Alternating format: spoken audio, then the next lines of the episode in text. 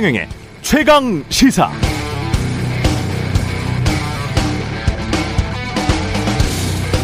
네, IPEF 인도 태평양 경제 프레임워크 예. 미국이 강조하고 있고요. 중국은 좀 반발하고 있습니다. 왜 지역 간 경제 협력을 하는데 중국이 반대를 하고 반발을 하나? 중국은 이걸 세계 무역 체제에서 미국이 중장기적으로 중국을 분리 고립시키려고 하는 것이라는 그런 의심을 하고 있기 때문입니다. 관련해서 어제 영국 파이낸셜 타임즈가 미국에 상당히 비판적인 논조의 칼럼을 실었는데요. 영국 파이낸셜 타임즈입니다. IPEF, 이 인도 태평양 경제 프레임워크가 결국은 미중 간 갈등을 고조시킬 위험이 높다. 그렇다고 미국이 중국을 세계 경제 체제에서 분리시킬 수 있느냐 하면 현실적으로는 불가능하다. 전쟁 일으킨 러시아에게도 그렇게 못했다. 오히려 미국의 달러 패권과 보복을 두려워하는 인도 같은 나라들이 점차 늘어날 수 있다.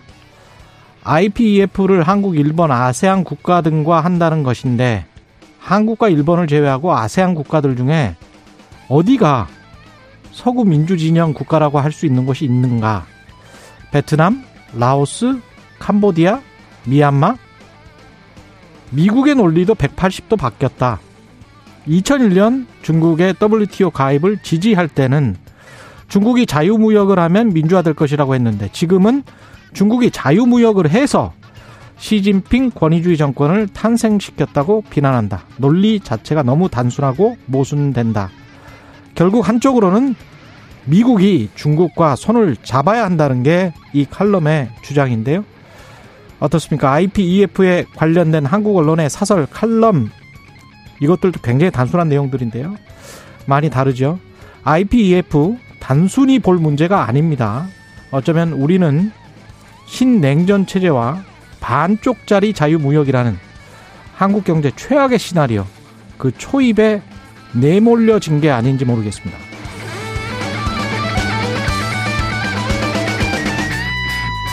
네, 안녕하십니까. 5월 19일 세상에 이익이 되는 방송 최경령의 최강시사 출발합니다. 저는 KBS 최경령 기자고요. 최경령의 최강시사 유튜브에 검색하시면 실시간 방송 보실 수 있습니다. 문자 참여는 짧은 문자 50원, 기본자 100원이 드는 샵9730 유튜브 무료 콩 어플도 많은 이용 부탁드리고요.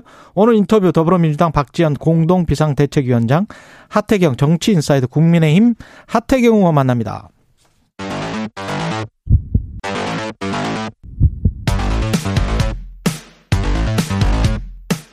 오늘 아침 가장 뜨거운 뉴스 뉴스 unboxing 자 뉴스 언박싱 시작하겠습니다. 민동기 기자 김민아 시사평론가 나와 있습니다. 안녕하십니까? 안녕하십니까? 예. 한동 법무부 장관이 취임 하루 만에 검찰 인사를 단행했습니다. 이른바 윤석열 사단이 법무부와 검찰 요직을 장악을 했는데요. 예. 어, 대검 차장검사에는 이원석 제주지검장이 임명이 됐는데 특수통 검사고 윤석열 어, 대통령의 최측근으로 분류가 되는 그런 인물입니다. 그리고 서울중앙지검장에는 송병호 수원 고검 검사가 내정이 된 어, 이번에 저 임명이 됐는데요.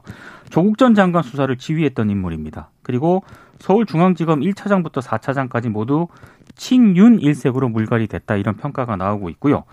어, 한마디로 이번 그 어, 검찰의 고위직 인사에 대한 언론들의 평가는 친윤 검사들이 대거 검사장으로 승진했다 이런 평가를 내리고 있습니다. 예. 아, 한동훈 장관이 취임사에서 정, 검찰의 정치적 중립성하고 공정성을 높이겠다 이렇게 강조를 했는데 첫 인사부터 중립성과는 거리가 먼 인사다 이런 지적이 나오고 있고요. 특히 박기동 원주지청장이 서울중앙지검 3차장 검사에 임명이 됐거든요. 음. 근데 지금 박기동 검사 같은 경우는 대통령직 인수위원회 파견이 됐던 그런 인물입니다. 아 그렇군요. 그렇습니다. 근데 이제 서울중앙지검 3차장이라는 그런 자리가 예. 선거 정치 수사를 맡은 맡는 그런 아 자리거든요. 그래요? 그래서 좀 정치적 논란도 예상이 되고 있습니다.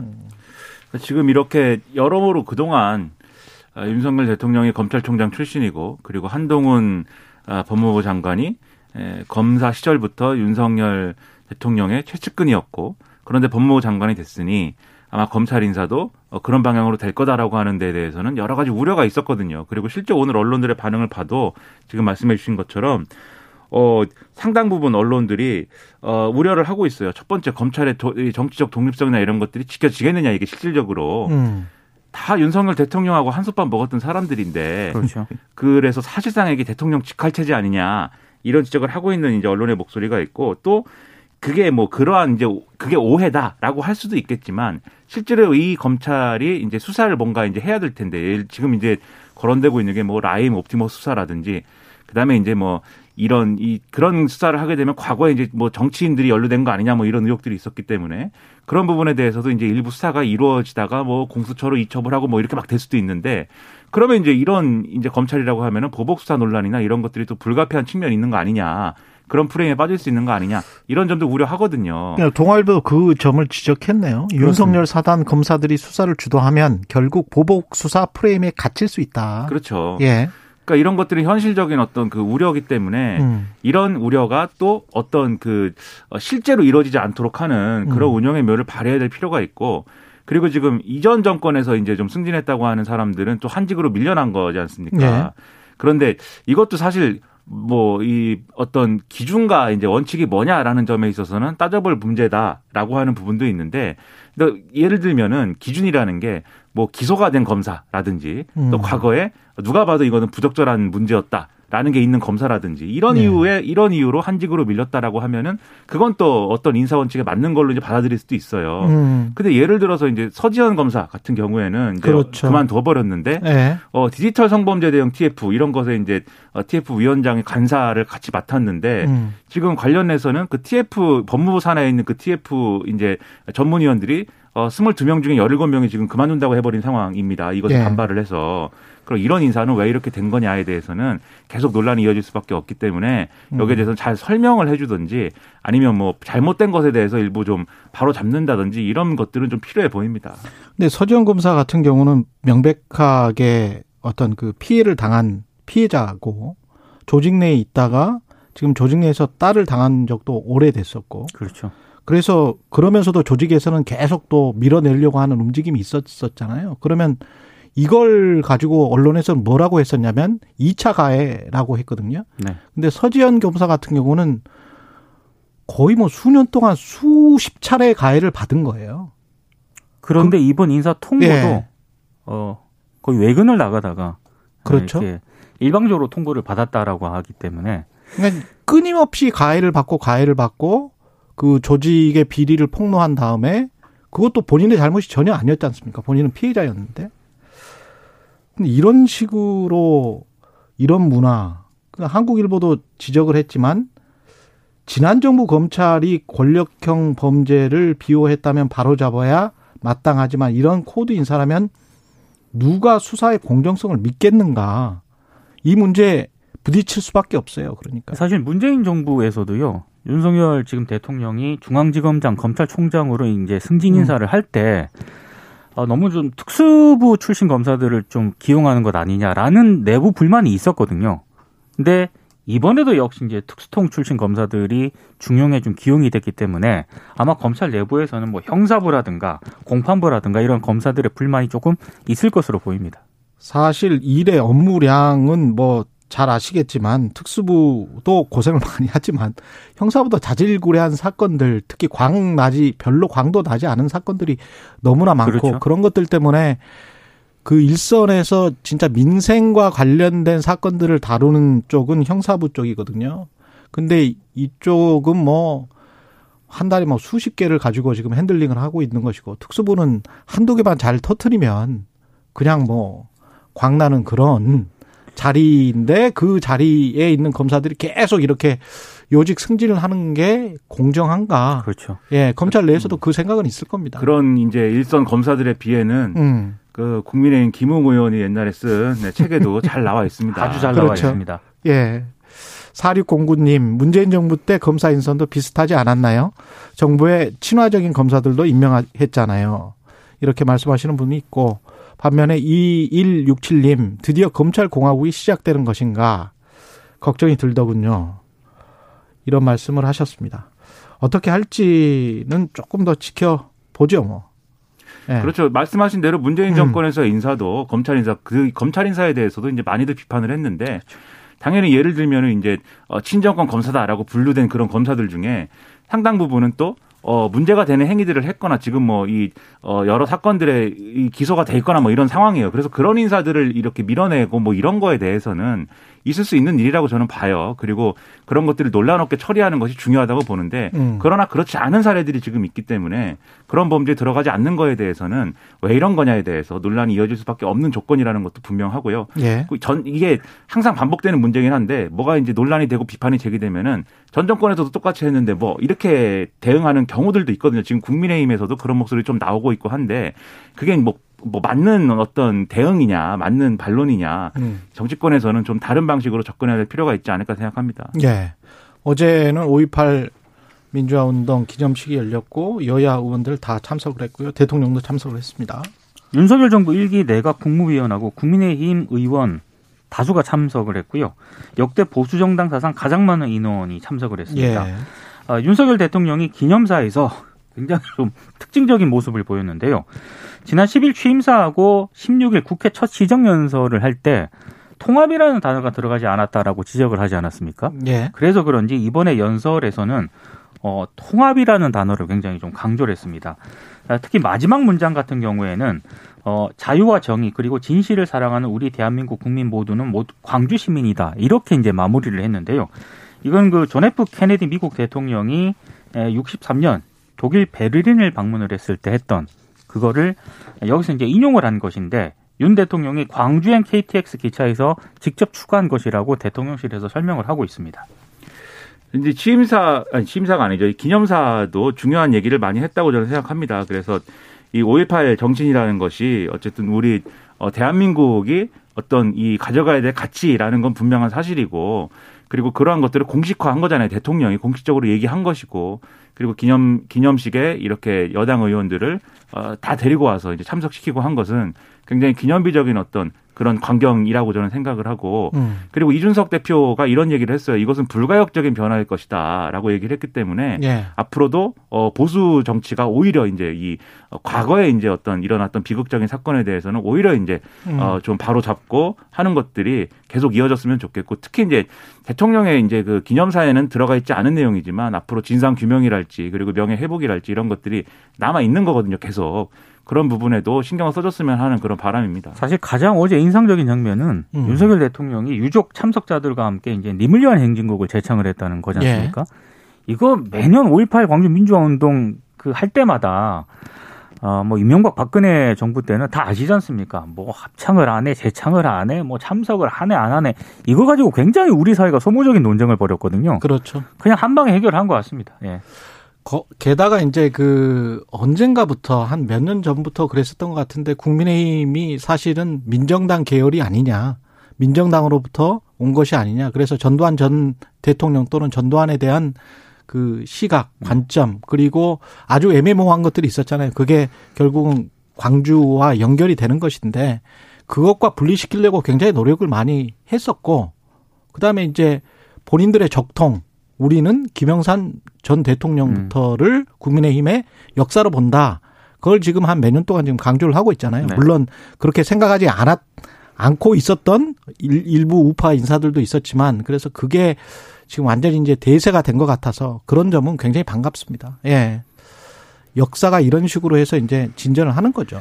예. 그리고 지금 국민의힘에 이제 지난 김종인 비대위 시절에 뭐 음. 김종인 비대위원장이 뭐 무릎 사과도 했고 뭐 이런 것도 중요하지만 당원에 5.18 정신 계승이라는 게 들어가 있는 상황이고 음. 그리고 또 이번에 민주당에서 이제 좀 문제로 지적을 하는 게 박지원 위원장도 얘기를 하는데 김진태 이제 지금 강원도지사 후보의 경우에는 음. 과거에 5.18 망원 관련돼서 이게 좀 논란이 있고 징계를 하느니만은 했었거든요. 예. 그래서 이런 이제 후보는 사퇴시켜야 되는 거 아니냐라고 하고 있지만 음. 사실 또 뭐 그렇게 주장할 수도 있지만 김진태 후보가 공천이 되는 과정에서 이 문제에 대해서 사과를 해야 된다라고 당 지도부가 이제 그 권유를 하고 해가지고 공천이 안 될 뻔하다가 이제 된 거라는 맥락도 우리가 감안해서 이것도 분명히 국민의힘의 이전과는 다른 변화일 것이다 이렇게 평가를 좀 할 필요가 있는 것 같습니다. 한미 정상회담 21일부터 열리기로 했고 예 관련된 소식 전해주시죠. 90분 가량 정상회담이 진행이 되고요. 일단 바이든 미국 대통령은 20일 오후 늦게 한국을 방문을 하고 2박 3일 일정을 소화합니다.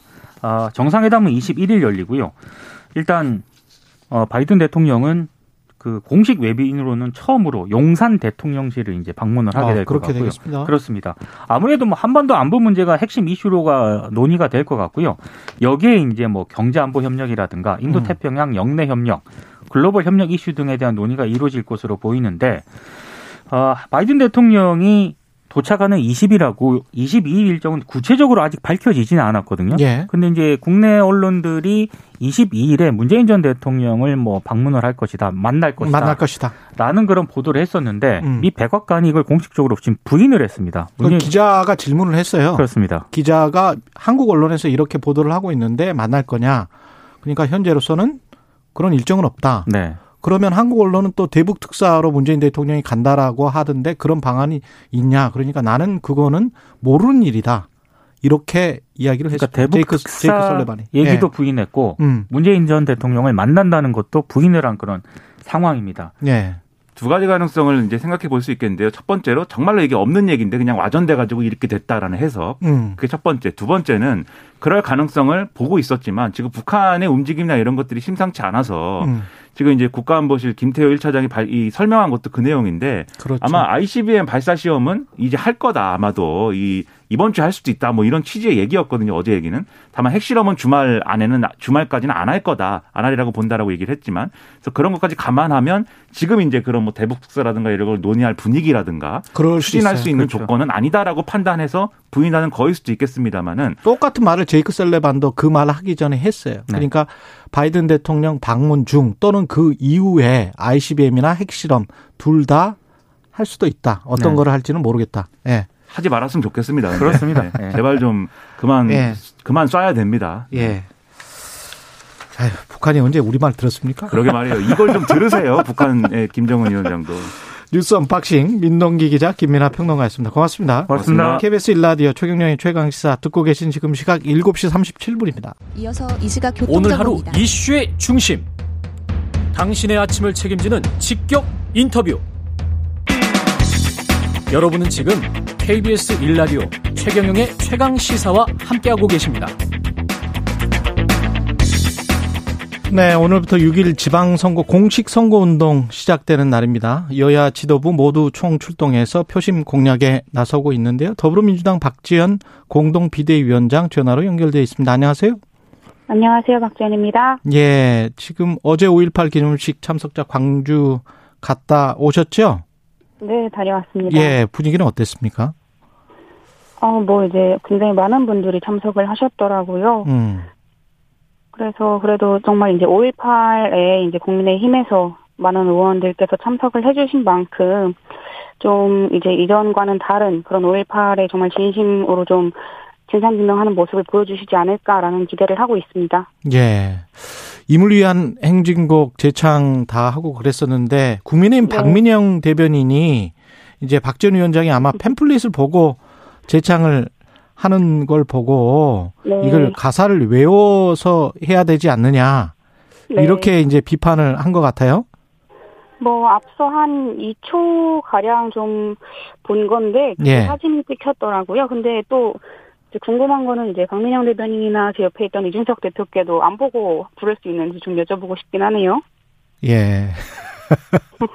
이게 나이 차랄지 세대 차도 있어서 그 뭐 다를 수도 있을 것 같습니다. 그 노래에 익숙한 세대가 있고요. 또 그렇지 않은 세대가 있으니까. 네. 예. 지방선거 공식 선거운동이 이제 시작이 됐고 13일 정도밖에 안 남았는데 판세는 맞습니다. 그렇게 그 민주당에 지금 어떻게 보세요? 유리한 것 같지는 않은데. 음, 네, 허니문 선거라고 하더라고요. 이제 네. 윤석열 정부가 새로 시작하니까 음. 이제 뭐 미운하거나 좀 도와줘야 되지 않냐 이런 분위기가 있는 것 같아서 어려운 선거를 하고 있다고는 생각을 합니다. 좀 차분히 대선 패배를 반성하고 당이 변화된 모습을 보여드려야 하는데 이제 국민들께서 보시기에 그런 모습이 좀 부족하지 않나 해서 어떻게 평가하실지 두려운 마음도 있긴 합니다만 어, 그래도 이제 일주일 만에도 판세가 뒤바뀌고, 마지막 뭐 2, 3일 하루를 남겨두고도 승패가 바뀔 수 있다고 생각을 하고요. 예. 어, 쉽지는 않아도 이제 국민 앞에 반성하고 또 변화하는 모습을 보여드리면 음. 과반 승리도 가능하지 않을까 기대를 하고 있고요. 경기도 인천, 강원, 충남을 좀 초경합 지역으로 판단하고 있습니다. 경기, 인천, 충남, 강원을 초경합 지역으로 판단을 하고 있다. 네, 과반 승리도 가능하지도 않을까 이런 말씀하셨는데 네, 이준석 대표는 국민의힘 대표는 오히려 이제 그 여론조사 뭐 각종 여론조사가 나와서 뭐라고 확정지어서 말을 하기는 힘들지만 이재명 위원장까지도 우리가 이길 수 있다. 국민의힘이 네. 이길 수 있다. 이렇게 이야기했잖아요. 네. 이거는 어떻게 보세요? 뭐 이제 앞서 말씀드린 것처럼 음. 마지막 2, 3일을 남겨두고도 이제 바뀔 수 있는 게 우리나라 이제 선거이다 보니까 예. 정말 남은 2주 동안 대선보다 더 열심히 뛰어서 승리의 좀 깃발을 가져와야 되지 않을까라고 생각을 하고 있습니다. 지금 민주당 지도부가 인천 계양역 앞에서 선대위 출범식을 가지죠? 네, 맞습니다. 그 앞에 와서 지금 아, 생각을 하고 있습니다. 그렇게 하세요? 예, 지금 네. 인천 계양역 앞이세요? 인천부터 시작하는 이유가 뭡니까? 지도부는? 어, 이제 아무래도 인천이 좀 이렇게 인천의 승리의 바람이 음. 불고 있다 보니까 이제 논의를 통해서 인천으로 좀 정하게 된 것 같습니다. 예. 그 대통령 선거 이후에 다시 한번 어떤 이재명 바람을 일으켜야 선거에서 승리할 수 있다. 이런 전략도 있는 건가요? 그 안에? 근데 이제 이재명 후보가 나오고 나서 음. 굉장히 많은 분들께서 이제 좀 이전에는 대선에 지고 나서 뭐 예. TV를 보는 것, 신문을 보는 것 자체가 너무 힘들다 그런 지지자분들이 계셨는데 이재명 후보가 등판하시고 나서 그래도 좀 서서히 힘을 얻고 가는 분위기인 것 같습니다. 그 현장에서 좀 그런 걸 느끼세요? 혹시? 이재명 후보랑 같이 이렇게 좀 다니다 보면은 음. 아 정말 대단하시다 이런 생각이 들 정도로 시민분들께서 엄청 좋아해 주세요. 그냥 한 발자국을 떼는 것조차 이제 어려울 정도로 같이 사진을 찍자 이제 해주시는 분들도 계시고 꽃다발도 굉장히 많이 받으시고 예. 네 이제 아무래도 이재명 후보께서 이제 하시는 말씀이나 그런 것들을 들으러 지방에서도 올라오시는 분들도 굉장히 많이 계시고요. 음. 지금 저 당의 선대위에 합류한 게 1월 말이었죠. 박지원 위원장이. 그죠? 네 제가 1월 27일에 그렇죠. 합류했습니다. 그러면 이제 한 4개월 정도 지났는데 원래 생각 민주당 들어왔었을 때 생각이 있었을 거고 지금 생각이 있을 것 같은데 어떻습니까 민주당은? 음, 사실 그 당시에는 뭐 민주당이 어떻다라는 생각을 그렇게 깊게 해보진 않았습니다만, 예. 어, 이 민주당의 모습을 봤을 때 굉장히 이제 이런 70년 된 정당이잖아요. 예. 역사가 깊고, 정말 우리 민주주의를 실현하기 위해서 노력을 하고 있는 정당이구나라는 생각이 들기도 하지만, 음. 어, 좀, 민주당이 가지고 있는 그런 국민들께 가지고 있는 이제 기득권, 그리고 내분안불의 그런 이미지를 이제 좀 많이 혁신하고 쇄신해 나가야 하지 않을까라는 생각도 많이 가지고 있습니다. 예. 구체적으로 기득권이랄지 내로남불의 이미지랄지 이런 것들을 어디에서 보셨어요? 뭐 매번 이렇게 회의를 진행하고 할 때, 예.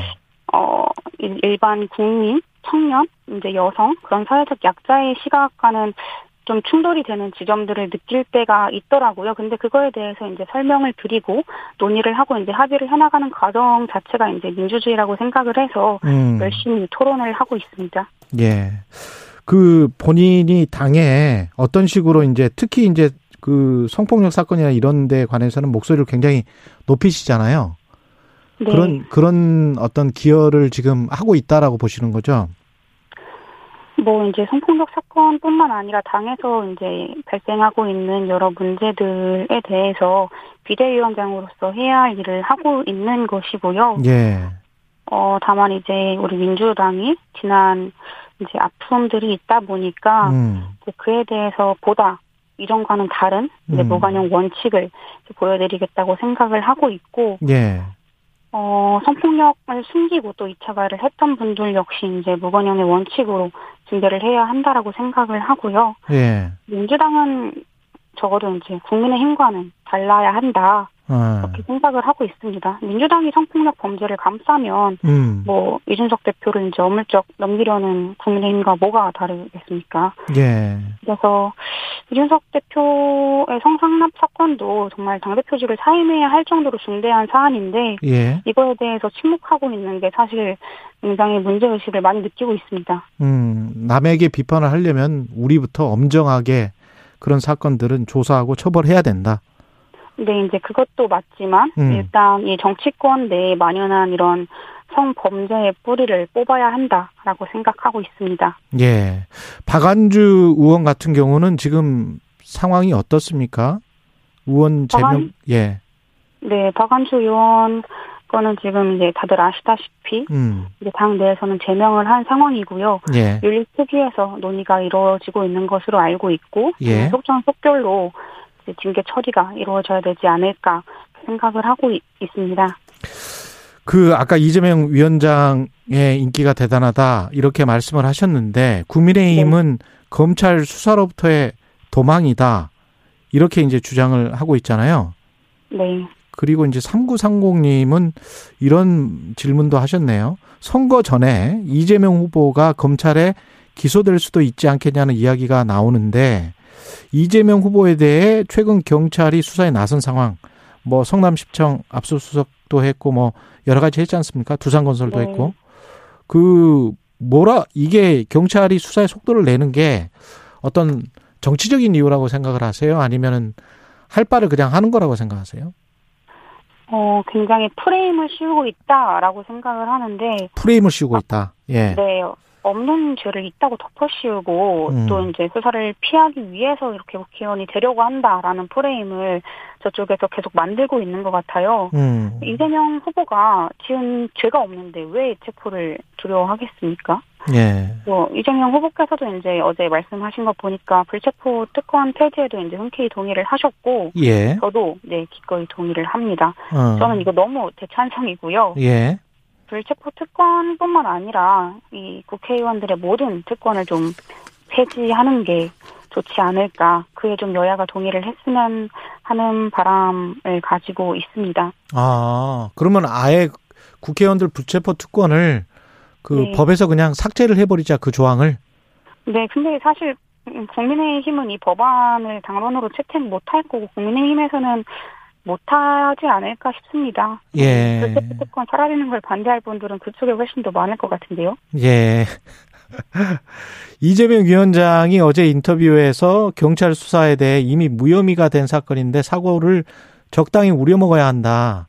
네, 이게 지금 저 굉- 성남시청 같은 게 FC 같은 경우는 좀 오래된 사건이긴 하죠. 네, 그렇죠. 예. 그 민주당 입장은 이건 우려먹은 사골이다. 그래서 수사는 이미 받을 만큼 받았다 이건가요? 네, 맞습니다. 그리고 이제 계속해서 지방선거에 이제 네거티브적인 그런 공약을, 전략을 피는 것으로밖에, 네, 보이지 않습니다. 예. 그 한덕수 총리 후보 인준과 관련해서는 당내에서 말이 많은 것 같은데 어 이재명 위원장이 또 한 후보자에게 기회를 주자는 이야기를 했고 이런 어 어떤 분위기 그러니까 지방선거 앞두고 너무 발목 잡게 하는 모습으로 비치면 안 된다라는 이런 분위기가 어느 정도인가요? 뭐, 이제 당 내외 이제 후보자 분들과 이제 음. 당내 지도부 와 이제 여러 가지 의견들이 있는데요. 예. 이 문제를 논의하기 위해서 곧 의총을 열 계획이고요. 예. 의총에서 방향이 네, 결정될 것 같습니다. 음. 다만 윤석열 대통령께서 시정연설에서 협치를 말씀하셔놓고 예. 바로 그렇게 이제 뭐 한동훈 장관을 이제 임명을 했잖아요. 예. 네, 그러고 나서 이제 무조건 한덕수 총리 후보자를 인준하라라고 이제 이렇게 이야기를 하는 게 과연 이게 협치와 협치와 이제 얼마만큼 가깝나 정말 말로만 하는 협치가 아닌가라는 생각이 들고 예. 이거는 협치가 아니라 정말 전 독재이지 않을까라는 생각까지 네 들고요. 민주당 의원님들께서 정말 이제 합리적인 판단 해주실 거라고 네 바라보고 있습니다. 음. 그 독재라는 그 단어가 사실은 윤석열 지금 대통령이 후보 시절에 문재인 정부를 향해서 독재라고 했었잖아요. 네. 예. 근데 이제 한동훈 법무부 장관 임명에 어떤 우려, 어떤 지점이 가장 우려가 되는 겁니까? 민주당은? 아, 한동훈 법무부 장관, 평생 참 사람 잡아놓는 일밖에 한 적이 없는 분이 법무부 장관이 되어서 무슨 일을 하실 수 있을지 모르겠고요. 예.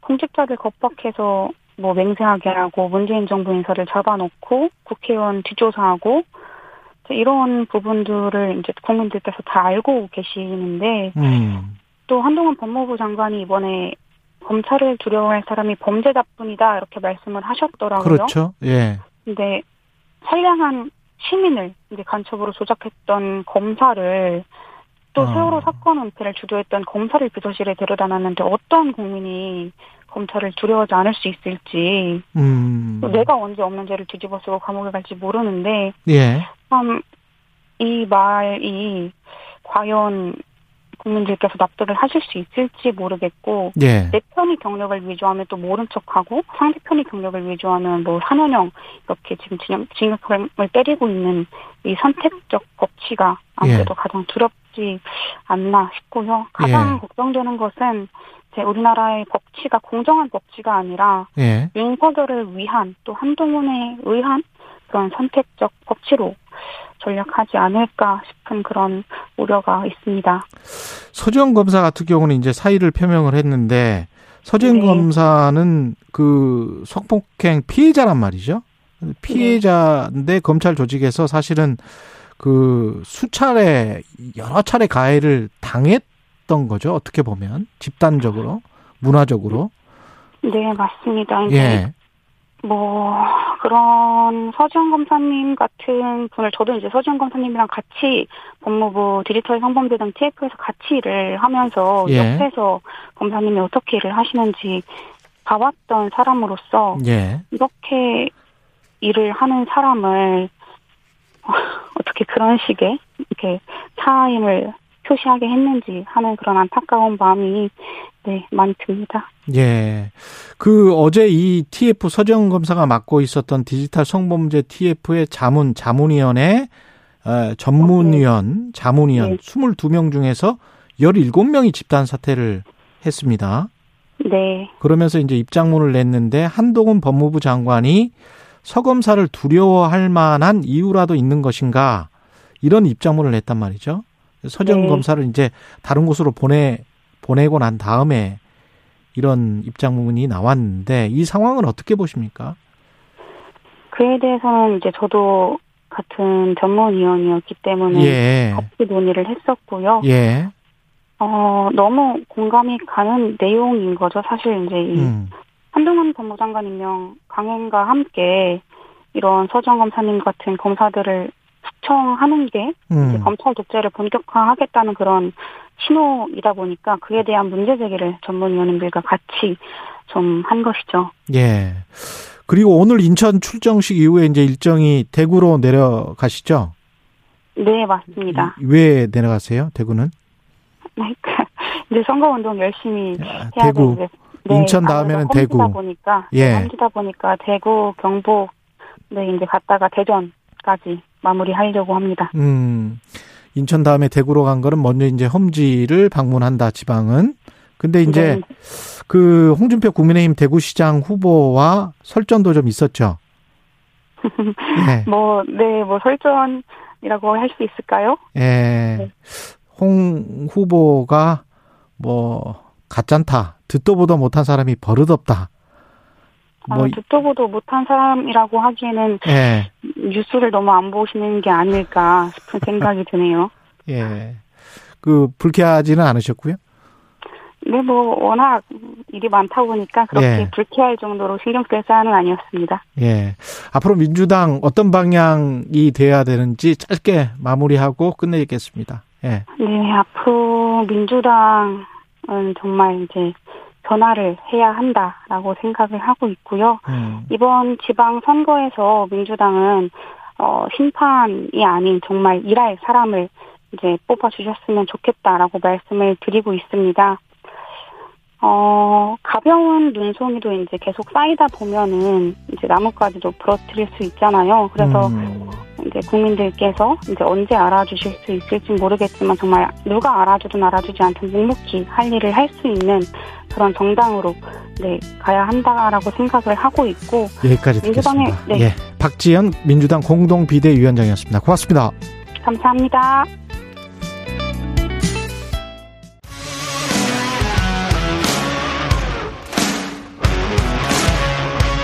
오늘 하루 이슈의 중심 최경영의 최강 시사.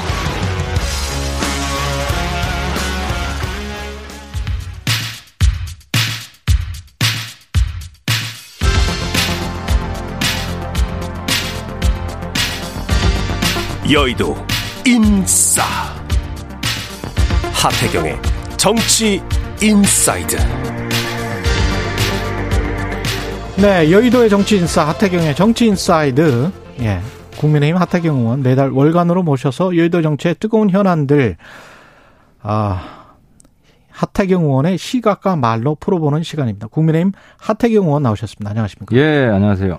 이게 그 원고가 예. 집권 여당 대기 시절의 원고 그 프롤로그가 있어가지고 제가 순간적으로 깜짝 놀랐어요. 아, 야당에서 여당 됐기 예, 때문에. 야당에서 예, 그렇죠. 여, 당이 예. 됐기 때문에 매서운 예. 야당의 눈으로 뭐 이게 있어가지고 어 이거 뭐지 아, 여당인데 순발력이 좋으시네요. 예. 광주 잘 다녀오셨죠? 아, 예, 아주 예. 저기 감개무량했고 예, 예, 이런 음, 이제 의미로 정치하는구나. 아, 음. 저는 굉장히 뜻깊은 하루였습니다. 예.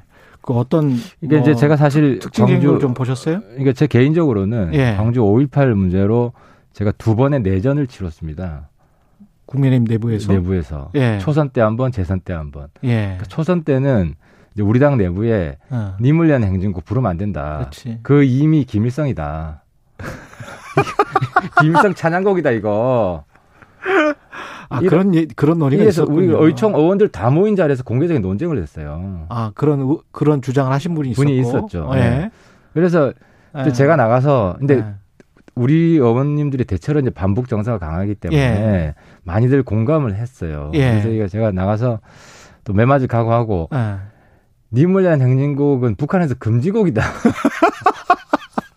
이거, 이거, 하- 이거 하나로 정리를 했죠. 예. 금지곡이다. 그래서 이 금지곡인데 어떻게 이미 김일성이냐. 예. 근데 이러던 차에 그때 정말 고마운 분이 김무성 대표가 예. 나오셔가지고 이건 나도 옛날에 민주화 그 운동할 때 맞아요. 민주화 불렀었죠. 투쟁할 때 예. 같이 불렀다. 예. 김호성 이건 불렀었지. 민주 투쟁의 노래지 종북 노래가 아니다. 예. 음. 이래서 이제 정리가 한번 됐었어요.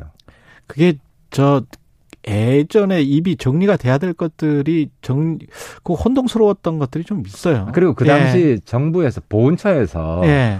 이게 일이 커졌던 게 보훈처에서도 이문현 행진곡 이문 김일성일 수 있다. 이런 주장을 해가지고 이게 커진 거예요. 아.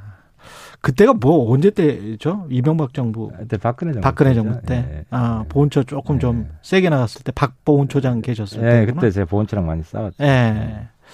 지금 이, 이- 어제 분위기는 좋았고요. 좋죠. 그래서 예. 이제 최근에 두 번째 전쟁은 계속되고 있는데 음. 광주에 북한군 수백 명이 내려갔다. 총 들고 아, 그 지만원 씨. 2만 원씩. 예. 예. 음. 그래서 그것도 사실은 탈북자 중에 한 사람이 내가 음. 그때 총 들고 내려간 당사자다. 맞아요. 그 이야기를 뭐 했었어. 그래서 막 커진 거예요. 예, 맞아요. 보수 진영 아직도 믿는 사람이 있고. 맞습니다. 근데 예. 그 탈북자가 스스로 이제 날조했다라는 음. 게 이제 확인되면서 예. 이것도 정리가 됐죠. 예. 그래서 이제 우리 다 같이 어. 내려가는 예. 그런 이제 여건이 마련이 된 거죠. 예. 그 관련해서도 뭐 참 어느 정도 이제 국민의힘은 다 된 것 같은데 그 분위기가 이 이것부터 한번 여쭤볼게요. 제가 뭐 저 강용석 후보 음. 관련해서는 그분들은 약간 좀 생각이 다른 것 같더라고요. 그러니까 헌법 전문에 놓고 뭐 이런 것들 있지 않습니까? 예, 예, 예. 어제 이제 김기현 워- 그 당대표 권한대행까지 해- 하셨던 분인데 그분도 그런 헌법 전문 그다음에 개헌 이야기 개헌하면서 내각제 이야기 그다음에 5.18 헌법 전문에 넣는 이야기 굉장히 긍정적이던데 뭐 강영수 후보 같은 경우는 자신의 방송에서 보니까 그게 어 민주화 운동까지는 인정 되지만 헌법 전문에 넣는 거는 전혀 다른 일이고 이게 그렇게 하자는 거는 역사 인식이 바닥이다 이렇게 이제 이야기를 하더라고요. 그분은 우리 당이 아니고요. 그거 아니죠. 그분은 우리 당도 아니고. 근데 단일화 음. 이야기가 또 있으니까 당 내부에서. 근데 사실 지금 네. 어제도 이제 강용석 얘기가 좀 됐는데 음, 이제 대통령이 통화한 적이 없다 그러고 통화한 적이 없다. 어, 그리고 예. 통화한 적 없을 뿐만 아니라 출마했는지도 몰랐다. 근데 무슨 뭐 아 통화하면서 싸우지 마라. 윤석열 대통령이 예, 예. 그래서 저도 굉장히 그 강용석 후보의 지금 예. 정신 상태에 대해서 예. 좀 의문을 가지게 됐는데 예. 본인이 친윤이라고 주장을 하면서 지지자들을 모으고 있거든요. 그 사법연수원 동기고 뭐, 뭐, 그런 그 거 팔죠. 대통령 예. 그래서 대통령하고 친분을 팔다가 예. 어떤 환상에 빠진 거 아니냐, 착시에 빠진 거 아니냐. 음. 통화하지도 않았는데 통화한 것처럼 이야기를 하고 자기 친분을 과시한 거잖아요. 그렇죠. 근데 이제 또 안철수 후보는 뭐 김은혜 강영석 후보 단일화해야 된다라고 하고 인주, 이준석 대표는 상의 좀 하고 이야기를 하셔라. 그렇게 이제 반박을 하고 그렇 그런 게 있습니다. 그러니까 이제 선거 공학적으로 지금 자꾸 보는 건데 안철수 위원장이 어제부로 끝나는 거예요. 어제부로 이제 끝났다. 어제부로 통하지도 않은 그 사실을 날조해가면서 음. 자기 대통령 사실 대통령하고 싸우자고 나온 거거든 결국 대통령하고 진실 공방에 지금 빠졌잖아요. 그렇게 돼버렸죠. 그죠 대통령 네. 괴롭히기가 된 거고 음. 이런 상태에서 왜냐하면 강용석 지지하는 몇 프로도 음. 사실은 윤석열 대통령 지지자예요. 예. 근데 그 지지자들이 대통령 괴롭히는 후보 를 지지해 주겠습니까? 어. 그러니까 이 끝난 거예요. 어. 그리고 강용석과 이런 사람하고 단일화 논의하는 것 자체가 예. 우리 지지자들은 모독이 될 수밖에 없는 거고. 어. 그래서 어제부로 이제 대통령 입으로 얘기를 했기 때문에 예. 뭐 강용석과 어떤 연대 단일화 이거는 어제부로 끝났다고 보시면 됩니다. 그때 그 하태경 의원님이 그런 말씀하셨죠. 한 한 달 전인가 그 허경영 정당에서 당을 하는 게. 낫다 그런 네. 말씀을 하- 굳이 하셨었잖아요. 싶으면 그럼 뭘 그러면 얻으려고 하는 걸까요? 강영수 후보는 지금 공방에서 그럼 정치에 대한 미련이 계속 남아 있는 거죠. 음. 제가 볼 때는 이게 본인이 그때 그 일종의 제명됐잖아요. 예. 어 이제 초, 초선 때 예. 제명됐고 그 이후로 계속 정치에 대한 미련이 남아 있고 유튜브도 보면 음. 온갖 연예인들 다 괴롭히고 그러니까 사실은 굉장히 엽기적인 정치를 하는 사람이거든요. 근데 이러면서 또 정치를 하고 싶어요. 이거 일종의 예. 중독증이죠. 중독이다. 정치 중독증 빠진 환자인데 예. 그래서 저는 그냥 미디어에 집중하든지 음. 아니면은 독자 정당을 만들어서 음. 그런 정말 엽기 정당을 만들 실험 정당을 하시든지 예. 선택을 해야지 왔다 갔다 왔다 갔다 하다 보면 본인만 피폐해진다. 예. 그 개헌 이야기는 당에서 좀 있습니까? 내각제랄지 뭐 이런 것들? 그 김기현 헌법- 원내대표. 아, 네. 내각제는 없죠. 내각제 이야기. 내각제는 먼 이야기고. 아, 김기현 의원님이 어제 그 이야기를 하셔서 그래요. 아, 그러니까 당론으로 된 적은 없고 예. 그 우리 당 내에서 국회 내에서 네. 대통령제가 아니라 내각제로 가야 된다라고 하는 분들이 꽤 많아요. 아, 그렇습니까? 꽤 많지만 예. 뭐 개헌 문제는 국회의원들 몇 명이 뭐 하자고 해서 되는 것도 아니고 음. 대통령이 동의를 해야 되고 그렇죠. 또 국회 3분의 2가 동의를 해야 되고 3분의 2. 어, 어. 양당 당론이 맞아야 되는 거거든요. 그러네. 그래서 뭐 권력 구조에 대한 합의는 불가능하고요. 음. 어, 유일하게 합의할 수 있는 건 헌법 전문에 예. 5.18 정신을 넣자. 거. 예. 아, 요거죠. 예. 그리고 지금 정치 현안으로 들어가면은 한동훈 법무부 장관 임명 거기에 이제 민주당 반발 한덕수 총리 후보자 인준 또는 부결 이게 남아 있어요. 어떻게 보십니까? 그래서 전 제일 지금 바람직하지 않은 시나리오가 예. 뭐 상호 교환 카드. 상호 교환 카드. 우, 예. 리가 정호영 낙마를 시키면 한덕수를 인준해 주겠다. 어. 그 말은 예. 민주당에서 한덕수를 떨어뜨리면 우리는 정호영 밀고 간다. 이렇게 되는 거잖아요. 아. 그, 그 교환 카드는. 예. 만약에 그, 그런 시나리오가 있다면은 예. 민주당은 무조건 한덕수 떨어뜨립니다. 아. 왜냐하면 저- 정호영 강행을 유도해서 예. 왜냐하면 정호영 후보자는 여론이 그렇게 좋지 아, 않거든요. 안 좋죠. 예. 그러면 정호영 강행을 유도하는 게 민주당 입장에서는 좋은 거 아니에요. 아, 그렇게 또 볼수 때문에. 그럼 한덕수 무조건 떨어뜨리죠. 예. 그래서 그건 별개의 문제로 접근하고 있고 아. 우리 당도 그렇고 윤석열 정부도 그렇고 그럼 민주당이 한번 시험을 해보려고 의원총회를 했지만 의원총회를 결과 뭐 자유롭게 맡기겠습니다라고 해서 지방선거의 분위기 뭐 너무 내가 잡으면 안 된다 발목 잡으면 안 된다 이런 목소리도 있으니까 일단은 인준을 해주고 가결을 해줬다라고 그 결과가 나왔다고 봐요. 그러면 윤석열 대통령은 정호영 장관을 임명을 강행을 할까요? 어떻게 그러니까 할까요? 이제 정호영 음. 후보자는 우리 당 내에서도 의견이 갈려 있어요. 예. 고민의 지점은 저 같은 사람은 네. 어떻게 내 자식을 예. 내 친구들이 이 면접을 보는 이런 상황이 정의로운 것이냐. 그때도 이런, 말씀하셨죠. 이런 예. 문제 제기고 예. 그래서 이건 이해 충돌 음. 깊이 안 한 게 문제다. 음. 이- 이런 문제 제기고 다른 분들은 이해 충돌 상황인 것 같은데 그 안에서 어떤 비리나 음. 부정한 것이 발견되지 않았다. 청문회에서 한 방이 없었다. 이런 거거든요. 예. 이게 이런 게 지금 서로 의견이 충돌하고 있는데 음. 저는 윤석열 정부가 추구하는 공정의 잣대라는 것이 문재인 정부보다 훨씬 높기 때문에 음. 이 이해 충돌 상황을 용인해서는 안 된다라는 음. 입장을 가지고 있고 그래서 저는 뭐 윤석열 정부가 현명한 판단을 해줄 거라고 믿고 있습니다. 예. 그런 고심의 시간이 깊은 것 같아요. 예. 어제 박주민 의원은 한동훈 장관이 한덕수 후보자보다 더 중요한 카드였었던 것 같다. 뭐, 한덕수는 어떻게 되든지 상관을 안 하는 것 같다. 윤석열 대통령은. 김민석 의원은 공동총괄 본부장인데, 선거. 부적격, 부결을 하든 인준을 하든 간에 민주당이 어떤 선택을 하더라도 윤석열 정부에 대한 배려다.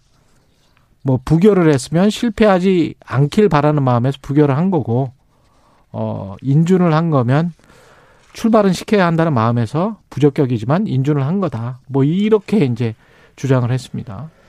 그러니까 이제 오락가락 하는 거잖아요. 통과시켜줄지. 오락가락 하는 거다. 아직 그 발언 내용 자체가 통과시켜줄지 부결시킬지 아직 예. 결심을 못했다 아, 하는 거고. 근데 한덕수 후보 그 분 자체로만 보면 문제가 나온 게 없잖아요. 음. 아 그러니까 정치를 너무 잔머리만 굴리는 거예요. 정략적으로 계산적인 정치를 하는 거예요. 민주당이 그냥, 그렇죠. 그냥 예. 크게 크게 문제 없으면 통과시켜주고 문제 있으면 끝까지 막고 하면 될 텐데 예. 지금 이제 한동훈하고 자기들이 같은 패키지로 생각을 한 거거든요. 본인들을 상상 속에서. 음.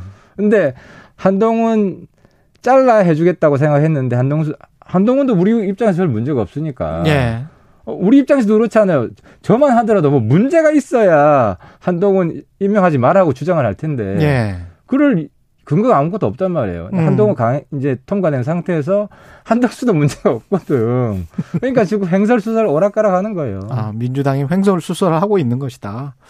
그 판세는 어떻게 느끼시는지 뭐 아까 그 박지원 선대 위- 비대위원장은 과방 뭐 초경합 지역이 있기 때문에 경기, 인천, 강원 여기를 이제 초경합 지역으로 보더라고요. 근데 이제 최근에 여론조사 아, 보면 우리가 대단히 반성해야 될 게 많아요. 윤석열 정부 입장에서도 왜 그러냐면 아, 사실? 초허니문 기간이잖아요.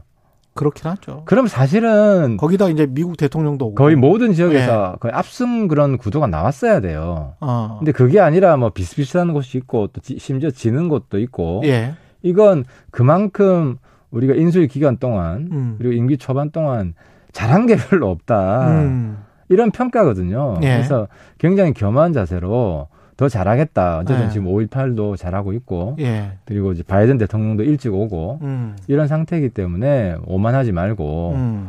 어 그리고 이제 국민들 목소리에 귀를 기울이고 이런 노력들을 계속하면 저는 음. 굉장히 좋은 성적이 나올 거라고 생각합니다. 특히 이제 접전지가 경기 아니겠습니까? 예. 예, 어떻게 될 것 같습니까? 그러니까 제발 강용석 문제 가지고 오락가락 하면 안 됩니다. 끝내야 돼요, 그냥. 예. 끝내야 되고 아니 뭐 대통령 괴롭히는 사람하고 어떻게 손을 잡아요? 말도 네. 안 되죠. 그러니까 그건 거기에 대해서 자꾸 왔다 갔다 눈치 보고 이렇게 하면은 중도표 다 빠지고요. 그럼 지금 현재 상황은 뭐 단일화 과정에서 뭐, 뭐 그런 여론조사들이 나왔잖아요. 이, 이- 그렇게 되면 어떻게 되고 어떻게, 뭐. 이- 아 그러니까 그 숫자 노름에 네. 빠지면 안 되고 그냥 예. 국민만 바라보고 사실은 이번 그 선거는 윤석열 정부를 성공시키기 위한 음. 기반을 만들어 달라는 거 아닙니까? 음. 그렇죠. 그럼 그 기준대로 그 음. 기준대로 어 가야 되고 근데 지금 어 이제 그게 하나 있고 또 한 가지는 이제 이재명 후보 건이 있잖아요. 예. 이재명 후보는 정말 황당해요. 최근에 보면 뭐 눈에 헛것이 보이는 것 같아요. 아, 아니, 갑자기 후보가? 뭐 예. 가스, 수도, 전기, 전기 가스 수도 민영화 민영화, 예. 전기, 수도, 공항 민영화 반대한다. 김덕기 비서실장의 그 국회 발언 아니 그러니까 예. 40% 정도는 팔 수 있다 이렇게 아니, 그러니까. 대통령의 공식 무슨 이야기로 나온 것도 아니고 민영화 음. 하겠다고 발표된 것도 아닌데 뭐 약간 음모론이 섞여가지고 항상 세상을 보는 눈이 그래요. 그래서 아무튼 음. 이 이런 뭐 헛것을 보는 정치 예. 심판을 해야 된다. 어. 왜 그러냐면은 이 지금 고도의 작전인데 예. 뭐 대장동이라든지 자기가 수사받고 있는 이런 이슈, 이슈 있잖아요. 어제도 경찰에서 압수수색 했잖아요. 성남 FC 후원금 가지고 이제 시선을 돌리려는 전략이에요. 어젠다를 바꾸려는 예, 그래서 전략이다. 계속 쇼킹하고 충격적인 것으로 어, 이슈를 만들어 가지고 음. 이런 이런 이런 잔머리를 계속 굴리거든요. 그러니까 윤석열 정부가 민영화를 하려고 한다라는 일종의 이제 프라파간다를 하고 있는 것이다. 그렇죠. 가상의적 예. 헛것을 만들어 가지고 이게 진짜라고 계속 선동하고 아직까지도 대장동 몸통은 윤석열이라고 주장하고 있잖아요. 예. 이런 이런 초현실적인 음. 정치를 예. 계속하는 게 통할 거라고 생각한다는 것 자체가 이 시대에 안 맞는 거예요. 음. 그 성남 FC 의혹이랄지 경찰 압수수색 뭐 이렇게 성남시청 그다음에 두산 뭐 계속 했지 않습니까? 그 이재명 위원장은 이게 사골이냐 너무 우려먹는 것 아니냐 다 다 3년 동안 털었는데 아 그거는 무혐의 문- 나온 문거 대통령? 비난하는 거잖아요. 우리가 우려 먹은 적이 없잖아요. 윤석열 정부는 네. 사실 지금 아니 수사도 그러니까 그, 그때 수사를 이미 다 했는데 왜 또 하냐?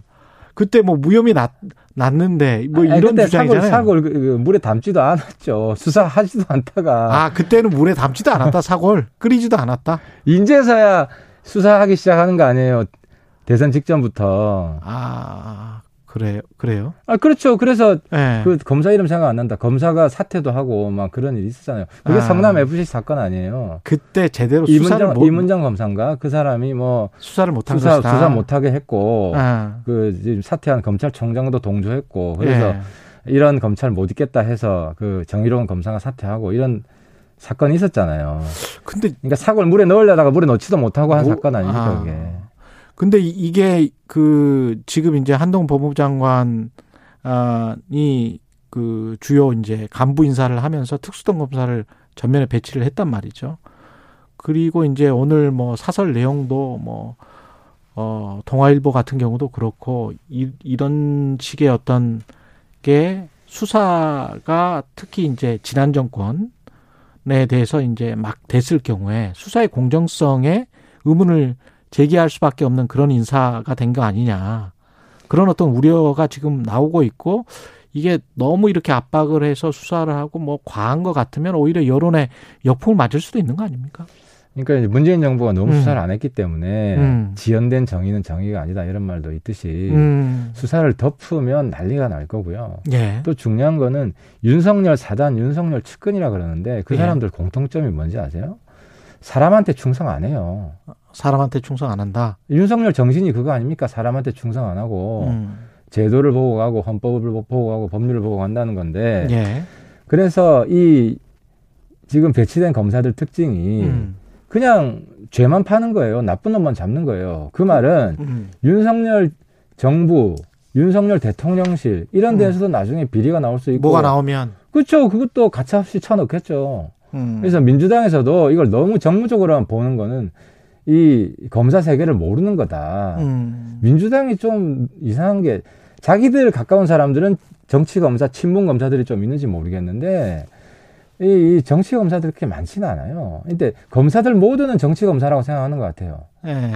이 민주당의 완전한 착각인데 음. 검사들 그냥 자기 직업인으로서 열심히 수사하고 죄만 파는 거예요. 그런 사람들이 대다수고요. 음. 이제 그렇게 되면 결국 윤석열 정부 치부도 드러날 때가 있는 것이고 음. 어 때문에 너무 민주당에서 자꾸 검찰 조직과 싸우다 보면 검사도 예. 인간인데 화난다. 아 그 화나죠. 그 그래서 판사들도 괘씸죄가 있- 있잖아요. 예. 괘씸죄는 본질이 뭐냐면 법에 대한 무시예요. 음. 그럼 형량을 더 주는 거예요. 음. 법 자체를 짓밟고 무시하면 형량을 더 줄 수밖에 없는 거죠. 예. 하태경의 정치 인사이드 국민의힘 하태경 의원이었습니다. 고맙습니다. 예, 감사합니다.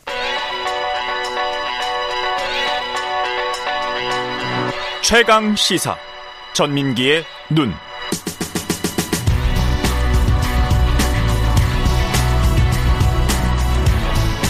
네, 전민기의 눈 한국인사이트 연구소 전민기 팀장 나와 있습니다. 안녕하십니까? 네, 반갑습니다. 전민기입니다. 아, MZ 세대 네. 정치에 대해서 빅데이터로 살펴보는 시간입니다. 그 아까도 뭐 박지원 비대위원장이랑 음. 이야기를 했었는데 네. 선거 공동 비대위원장 정치와 관련해서 청년 세대 뭐 어떻습니까? MZ 세대의 생각은? 일단 최근에 뭐 대선 때도 그렇고요. 음. MZ 세대가 가장 정치 쪽에서 좀 많이 그렇죠. 주목받는 세대가 네. 돼 버렸어요.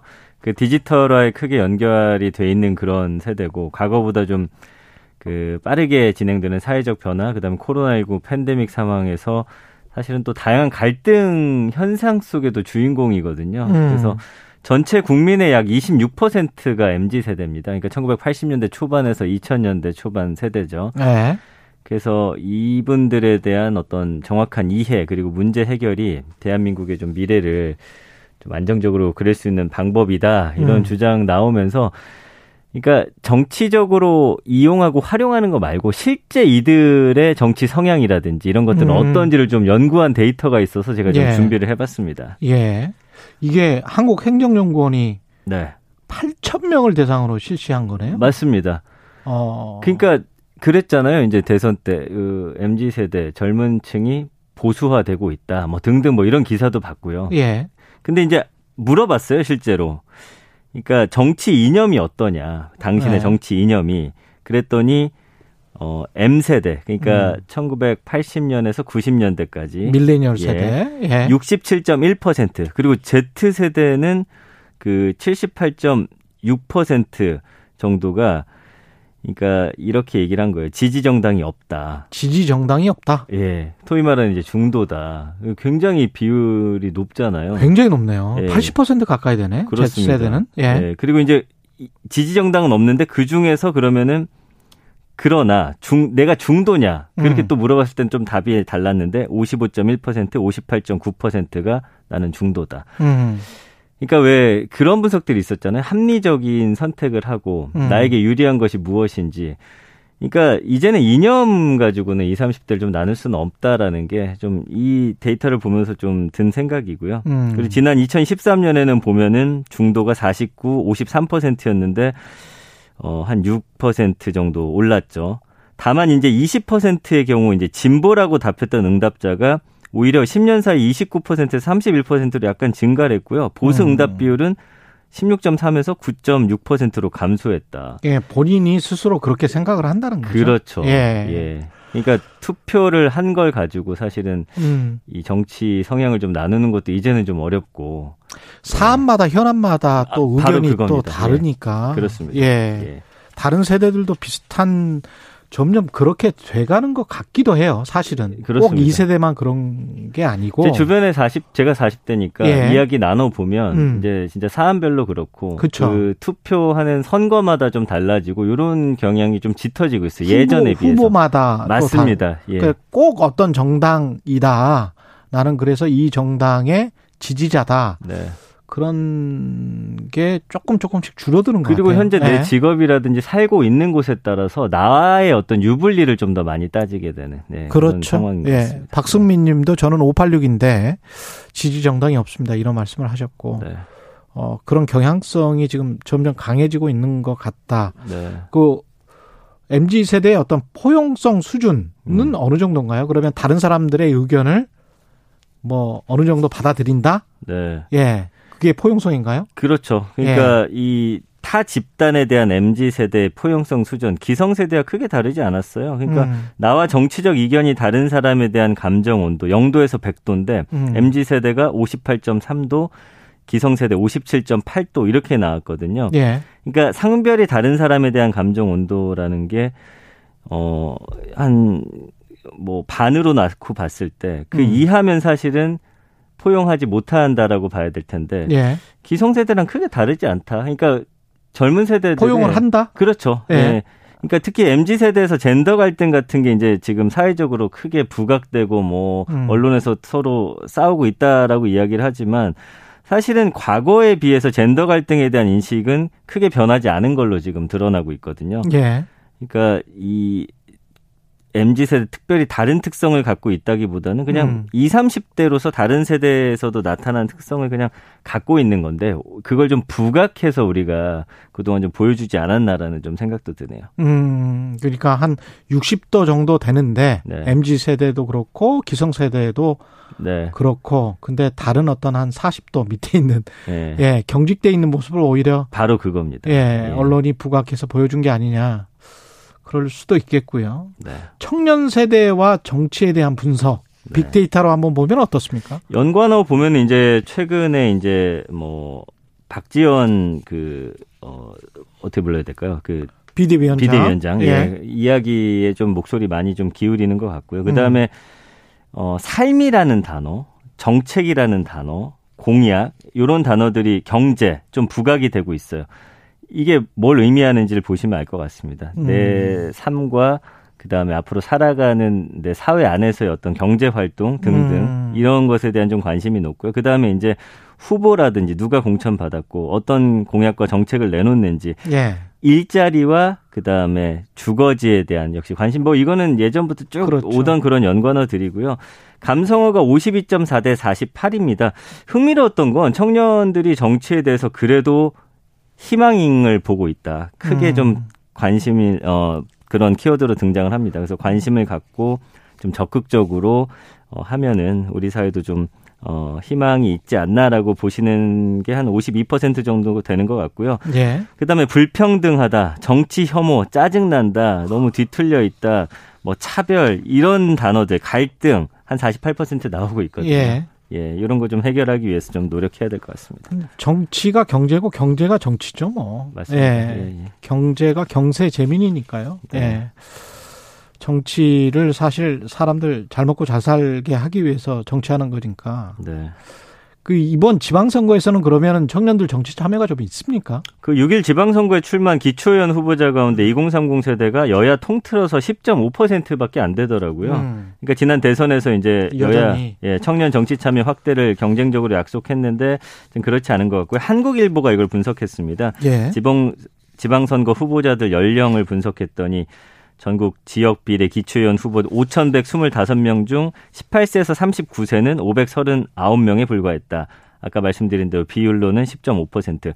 전체 인구 대비해서 18에서 39세 비율의 3분의 1 수준이다. 음. 그러니까 진입 문턱 이 일단 어렵고 청년들에게 좀 기회가 좀 많이 돌아가지 않고 있고 이러다 보니까 또 음. 새로운 정치인이 나올 수 있는 환경도 좀 음, 못 되고 있고 뭐 이런 음. 좀 비판적인 기사였습니다. 시스템적으로도 정치 시스템도 그렇지만 교육도 생각을 해보면 네.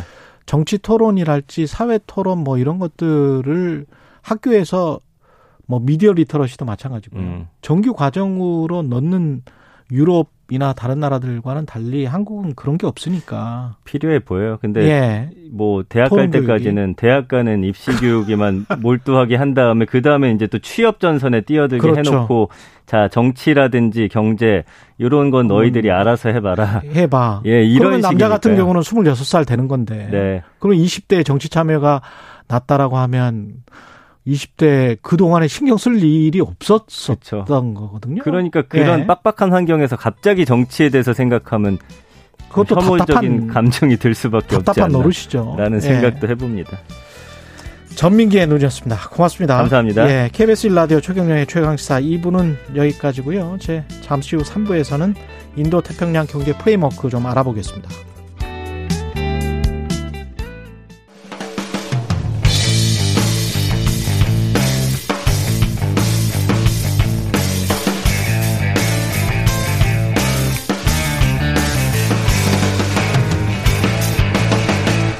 최경영의 최강 시사. 네, 윤석열 대통령이 미국 주도 영내 경제 협력 구상이죠. 인도 태평양 경제 프레임워크 IPEF 출범 멤버로 참여하겠다 결정을 하면서 경제 그리고 안보 지형의 변화가 좀 예상됩니다. 국립외교원 미주 연구부 민정훈 교수 전화로 연결돼 있습니다. 안녕하세요, 교수님. 예, 안녕하십니까? 예. 이게 IPEF 인도 태평양 경제 framework 이게 뭡니까, 일단? 일단 그 IPEF 말씀하신 인도 태평양 경제 framework라고 하는데요. 예. 그냥 어, 우리말로 번역을 한 것 같아요, 영어를. 예. 이제 이것이 미국 주도의 역내죠. 그러니까 인도 태평양 지역의 경제 협력 구상 협의체다. 뭐 이렇게 알려주고 있는데요. 예. 이게 뭐그 전통적인 무역 이런 분야보다는요. 음. 뭐 디지털 경제라든지 청정 에너지, 공급망, 그리고 뭐 인프라 재건 이러한 새로운 통상 의제를 다루기 위한 미국 주도의 다자 협의체다 이렇게 보시면 적절할 것 같습니다. 예. 그것이 지난 10월에요. 10월에 바이든 미국 대통령이 동아시아 정상회담에 와서 인도 태평양 지역에서 어, 말씀드린 뭐 디지털 경제라든지 공급망, 청정 에너지 등의 분야를 다룰 포괄적인 경제 협조가 필요하다 이렇게 언급하면서 이제 주목을 받기 시작했고요. 예. 그리고 2월에 어, 미국에서 인도 태평양 전략 보고서가 나왔는데 거기에서 또 IPF가 그 거론이 되고 이것이 올해 중으로 구체적으로 출범할 거다 이런 언급이 나오면서 보다 많은 관심을 받게 된 겁니다. 그리고 이제 잘 아시는 것처럼 이번 바이든 대통령이 한국, 일본 순방을 계기로 해가지고 음. 일본에서 IPAEF를 출범시킨다. 이런 것을 미국 정부가 공식적으로 최근에 확인해 줬기 때문에 음. 많은 관심을 받고 있는 그런 협의체라고 할 수 있겠습니다. 미국은 이거를 지금 시점에 그 발족시키는 이유가 결국은 이제 중국을 겨냥한 것이 아니냐 이런 분석이 있는데 어떻게 생각하십니까? 예, 그렇습니다. 이건 음. 뭐 미국은 그렇게 얘기하진 않아도 음. 그 많은 분들이 뭐, 뭐 전문가들 포, 포함해서 예. 이건 중국의 부상을 견제하기 위해서 특히 이제 미중 간의 어, 전략적 경쟁이 예. 첨단 기술 전략 산업, 그러니까 미래 성장 동력 분야를 중심으로 해서 치열하게 벌어지고 있기 때문에 음. 어, 그 분야에서 중국의 부상을 견제하기 위해서 이제 그 지역 의 어떤 동맹이나 파트너를 결집할 게 미국이 필요한데 음. 이게 그래서 잘 아시는 것처럼 중국이 올 1월에 출범시킨 영내 포괄적 경제동반자 협정 있잖아요. RCEP. 예. 이것에 이제 대항, 대항하는 그런 성격을 가졌다고도 볼 수 있는 거죠. 사실 예. 미국 입장에서는 과거에 오바마 행정부 때 TPP라고 해가지고 그랬죠. 어떤 이제 예. 아시아 태평양 지역에 다자 경제 협조를 발족을 시켰는데 음. 트럼프 대통령이 미국 노동자와 산업의 이해관계에 그, 그 반한다 이래가지고 그걸 탈퇴했잖아요. 그랬죠. 그렇게 되니까 굉장히 난감한 상황이었는데 그래서 음. 아무래도 중국의 부상을 이러한 첨단 기술 통상 분야에서 견제하기 위해서 발족시키는 거다 이렇게 보는 게 뭐 누구도 뭐 부인하기는 어려울 겁니다. 여기에 지금 핵심 국가들이 인도, 한국, 일본, 그 다음에 아세안 10개국 뭐 이렇게 되는 거죠? 예, 그 인도는 아직 그 정확하진 않고요. 인도는 아직 정확하지 않고. 정- 예, 쿼드 정상회담에서 뭐 얘기가 된다 하지만 음. 아무래도 지금 확정적으로 얘기가 나오는 것은 우리나라와 미국, 일본, 호주, 예. 뭐 뉴질랜드 뭐가 있고요. 그다음에 이제 아세안 국가 중에 싱가포르라든지 예. 이제 이런 말레이시아 국가들이 가능성이 있다 얘기가 나오는데 예. 아무래도 아세안 국가들은 뭐 대중국 경제 의존도라든지 그렇죠. IPEF 가 예. 가진 성격상을 본다면 아무래도 좀 좀 그 경계하는 신중한 그 입장을 보이는 게 많이 보이고 있습니다. 그러면 우리는 이걸 그 전면 참여를 하는 건가요? 아니면은 무슨 워킹 그룹이나 이 이런 거를 하면서 조금 부분적으로 참여를 하는 겁니까? 이게 좀 그좀 지켜봐야 될 건데요. 왜냐하면 이 IPF가 RCEP처럼 뭐 이렇게 그 다자 15개국이 명, 멤버십을 가지고서 그 15개 국가들이 이제 다 참여하면서 논의를 할 것인지 예. 어, 아니면 IPEF가 이제 말씀드린 뭐 디지털 경제, 예. 뭐 무역, 공급망, 뭐 인프라, 청정 에너지, 탈탄소, 음. 조세, 반도체 이렇게 다양한 그 분야가 있잖아요. 예. 이러한 부분에서 앵커께서 말씀해 주신 working group 형태로 만들어서 모듈 형식으로 분야별로 구체적으로 이제 느슨한 멤버십을 갖고 있으나 실질적인 논의가 될 때는 이제 그 참여하는 음. 국가들끼리만 논의를 할 것인지 이 부분은 지켜봐야 될 것 같아요. 뭐 저는 예. 개인적으로는 지금 말씀드린 것처럼 working group 형태로서 어, 분야별 뭐 반도체라든지 아. 인프라든지 이런 식으로 해서 참여하는 국가가 조금씩 다를 수 있을 거라고 생각을 하거든요. 그러니까요. 그래서 예, 예. 그렇게 작동이 될 거기 때문에 물론 우리나라 같은 반도체라든지 뭐 그 대용량 배터리라든지 다른 음. 첨단 기술 분야에서 우리가 갖고 있는 또 기- 역량이 있지 않습니까? 예. 그렇기 때문에 그런 부분에 참여를 한다면 에, 적극적으로 활동하는 게 필요하다 이렇게 생각하고 있습니다. 지금 대통령이나 새 정부는 분야별로 참여를 하는 건가요? 아니면은 전면적으로 이 참여를 하는 건가요? 그러니까 멤버로서 그- 완전히. 회원국으로서 참여를 공식화했다고 생각이 되고요. 예. 이제 그, 그러니까 그 회원국으로서 말씀드린 것처럼 아까 그 여러 국가가 있지 않습니까? 네. 쿼드 3개국하고 뉴질랜드, 우리나라 그리고 아세안 몇 개국이 이제 그 초기 멤버로서 발족을 할 때 이름을 올리는 거고요. 음. 그리고 이제 그리고 우리는 공식 멤버가 되는 거죠. 공식 예. 멤버가 된 다음에 구체적으로 이것이 활동을 할 때 말씀드린 것처럼 이제 working group 형식으로 작동을 한다면 이제 우리나라가 강, 강점을 가지고 있고 관심이 있는 즉 우리의 국익에 부합하는 working group에 들어가서 음. 활동하게 되는 이런 모습을 보이지 않을까 예상을 하고 있습니다. 예. 중국이 반발을 하고 있는데 중국이 반발할 수 있는 뭐랄까요? 국제적인 뭐 법이나 근거나 이런 거는 사실은 없는 거 아닙니까? 없죠. 그 예. 때문에 이제 그 중국이 반발을 하지만 예. 중국 측에서 내세우는 반대 논리도 굉장히 모호하지 않습니까? 예. 어, 뭐 진영 논리가 진영 노선을 내고 신냉전 그다음에 국가 배척 뭐 이런 얘기를 하는데 음. 이러한 부분에 대해서 명문화된 게 없거든요. 그렇죠. 그러니까 예, 예. 명문화된 게 없기 때문에 실질적으로는 중국을 부산을 견제하고 배제하는 것 같은데 음. 명문화된 건 없기 때문에 그치. 굉장히 중국으로서는 불편하지만 뭐 공식적으로 항의를 하거나 이제 뭐 보복을 할 수 있는 이러한 명분은 약한 것이죠. 그런데 이제 중국의 또 특기가 뭐 비관세 장벽이랄지 뭐 이렇게 돌려치기 같은 거를 잘하잖아요. 혹시 네. 그럴 우려 같은 거는 없습니까? 뭐 우려를 완전히 배제할 수는 없을 건데요. 예. 이거는 우리가 주로 얘기하는 뭐 과거에 사드 배치 때 중국이 그 음. 말씀하고 하신 것처럼 공식적으로는 보복한다고 얘기하지 않으면서 그랬죠. 실질적으로 이제 우리에게 경제 보복을 하고 이제 그 어떤 문화 교류에 있어서도 실질적으로 이제 그 봉쇄를 하는 이런 조치를 취했는데 음. 그럴 가능성은 완전히 배- 배제할 수는 없습니다만 그래도 그 사드 배치 때하고 완전히 다르죠. 이거는 안보 부분에서 한중 간의 양자 관계에서 어떤 문제가 생긴 건데 예. 지금 IPF는 그 다자협의체잖아요. 예. 다자협의체고 그리고 명분이 중국의 부상을 견제한다고 하지만 음. 이것에 대해 중국의 안보를 직접적으로 해야 한다든가 이런 그렇죠. 부분이 아니거든요. 예. 그러니까 우리나라만을 꼭 집어가지고 한국이 IPF에 참여한 것이 중국의 안보를 심각하게 저해야 한다든가 음. 뭐 이런 것을 이제 명분으로 내세울 수가 없지 않습니까? 그렇죠. 래서 불편하기는 하겠지만 예. 그 아무래도 이제 그 IPEF에 참여하는 경우에 과거 사드 보복 때처럼 그렇게 뭐 보복하기 쉽지 않을 것이고요. 음. 그리고 우리나라가 가지고 있는 반도체라든 첨단 기술의 역량을 미국만 필요로 하는 게 아니라 중국도 굉장히 절실히 필요로 하기 때문에 그렇죠. 그런 부분에서 우리에게 뭐 삼성이라든지 뭐 SK라든지 그런 기업에 대해서 조용하게 보복을 한다? 그럼 그 피해를 중국 기업들도 받게 되거든요. 그렇죠. 그런 부분, 예, 그런 부분에 중국 기업, 중국 굉장히 실리적이기 때문에 음. 그런 거를 못 할 거라고 봅니다. 그래서 음. 어 개인적입니다만 IPF에 참여한다고 그래서 불만은 토로할 수 있으나 실질적으로 경제 제재라든지 보복을, 보복을 가하는 단기적으로 볼 수 있는 그러한 충격은 어 희박하다 가능성이 희박하다 이렇게 예. 생각하고 있습니다.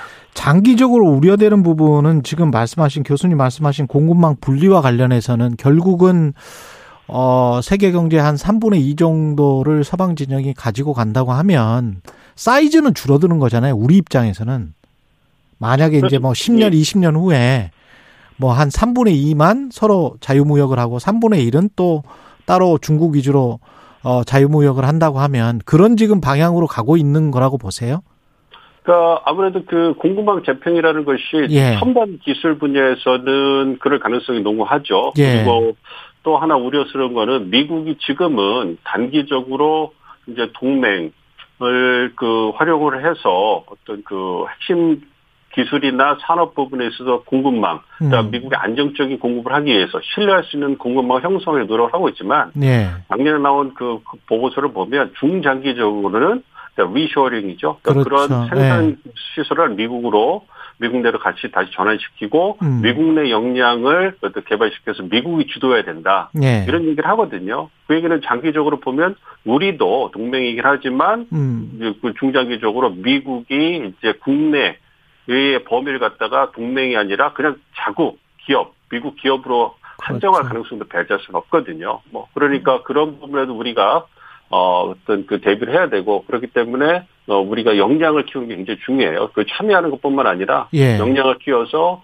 미국에게 굉장히 여전히 매력적인 산업 파트너라는 걸 계속 각인시켜 줘야지만 음. 우리를 배제할 수 없을 것이고요. 이와 더불어서 이제 중국을 우리가 이번 IPEF가는 차별을 하지만 음. 중국과 또 다른 많은 다른 형태의 경쟁력을 하고 있거든요. 예. 한국 FTA를 강화 이런 부분도 노력하고 있기 때문에 IPEF를 들어간다고 해서 우리가 중국과의 경제 교류를 끊는 게 아니기 때문에 그렇죠. 보다 다각한다 이렇게 보는 게뭐 적절하거든요. 그래서 예. 그런 노력이 없으면 어, 무역 의존도가 높은 우리 경제는 쉽지 않죠. 그래서 항상 그 어떤 그 세계 경제의 흐름을 보면서 우리가 우리 경제를 그 복합적으로 담보할 수 있도록 또 중국과도 협력하고 미국과 협력하고 다른 유럽 국가들과 협력하는 그런 모습을 보여줘야 된다고 생각합니다. 예. 중국 시장도 뭐 놓칠 수가 없죠. 우리 입장에서는 중국, 미국 다 놓칠 수가 없는데 일사공사님 아, 외교는 여우스럽게 해야 한다는 말이 있잖아요. 우리 정부는 미중 사이에서 어떻게 행동해야 할까요? 이렇게 질문을 하셨고 박성무님은 우리나라는 중국과 경제적으로 밀접하게 연관돼 있는데 아, 아 미국과 더 가까이 손잡으려고 하는 게 맞는지 이런 질문을 하셨어요. 그러니까 필요한 것은 손을 잡아야 되고 이제 말씀해 주신 것처럼 음. 여유 여우가 쳐야 된다. 그건 전적으로 공감을 하고 예. 있습니다. 그러니까 그거 그 얘기를 보다 좀 어, 구체화시켜 보면 우리 국익을 바탕으로 해가지고 외교를 우리가 이제 외교적 노력을 그 펼쳐 나가야 되겠죠. 그 지금 IPF 같은 경우는 미국 주도로 공급망 재평을 하고 있고 만약 거기 우리가 들어가지 못하면 우리가 강점으로 갖고 있는 뭐 반도체라든지 뭐 디지털 대용량 배터리, AI 이런 부분에서 이제 향후 논의에서 배제가 배제가 될 수 있거든요. 왜냐하면 음. 그러한 원천 기술이나 역량에 있어서 미국이 중국에 비해서 대부분의 경우에 우위를 갖고 있어요. 예. 그래서 미국 주도로 그렇게 그 논의가 되는데 거기에 우리가 중국과의 관계를 고려해서 어좀 신주 그좀 이렇게 경계를 한다든가 꺼리는 모습을 보이면 미국이 생각할 때는 아 중국 한국이 별 그 참여 의사가 없는가 보다 또 배제가 될 수 있다 제어가. 될 수 있단 말이에요. 그러면은 이걸 중장적으로 우리가 미래서 동력을 놓칠 수밖에 없는 것이거든요. 그러네요. 예. 그 부분에 대해 중국도 잘 알고 있어요. 그렇기 음. 때문에 말씀드린 것처럼 가시적으로 보복할 수 없는 것이고요. 또 마찬가지로 중국과의 경쟁력 중요하잖아요. 예. 이제 제1의 그 교역국이고 그리고 중간 형태로서 많은 우리의 제품들이 중국에서 미국으로 가고 있는데 중국 시장을 절대 포기할 수는 없죠. 그렇기 예. 때문에 경제적 이익에 있어서는 우리 국익이 중심이 돼야 되고 그것이 사안별 분야별로 조금씩 다를 수 있죠. 대미 관계라든지 대중 관계, 예. 대유럽 관계가 다를 수 있기 때문에 우리가 국익을 명확히 하고 국익이 기반으로 해서 결정을 내리고 일관성을 가지고 이제 우리의 입장을 음. 유관국에게 전달하고 그 우호적인 관계를 유지하려고 하는 그러한 굉장히 섬세하고 정교한 외교적 노력이 필요하다 이렇게 생각하고 있습니다. 예. 국립외교원 민정훈 미주연구부 교수였습니다. 고맙습니다. 예, 감사합니다.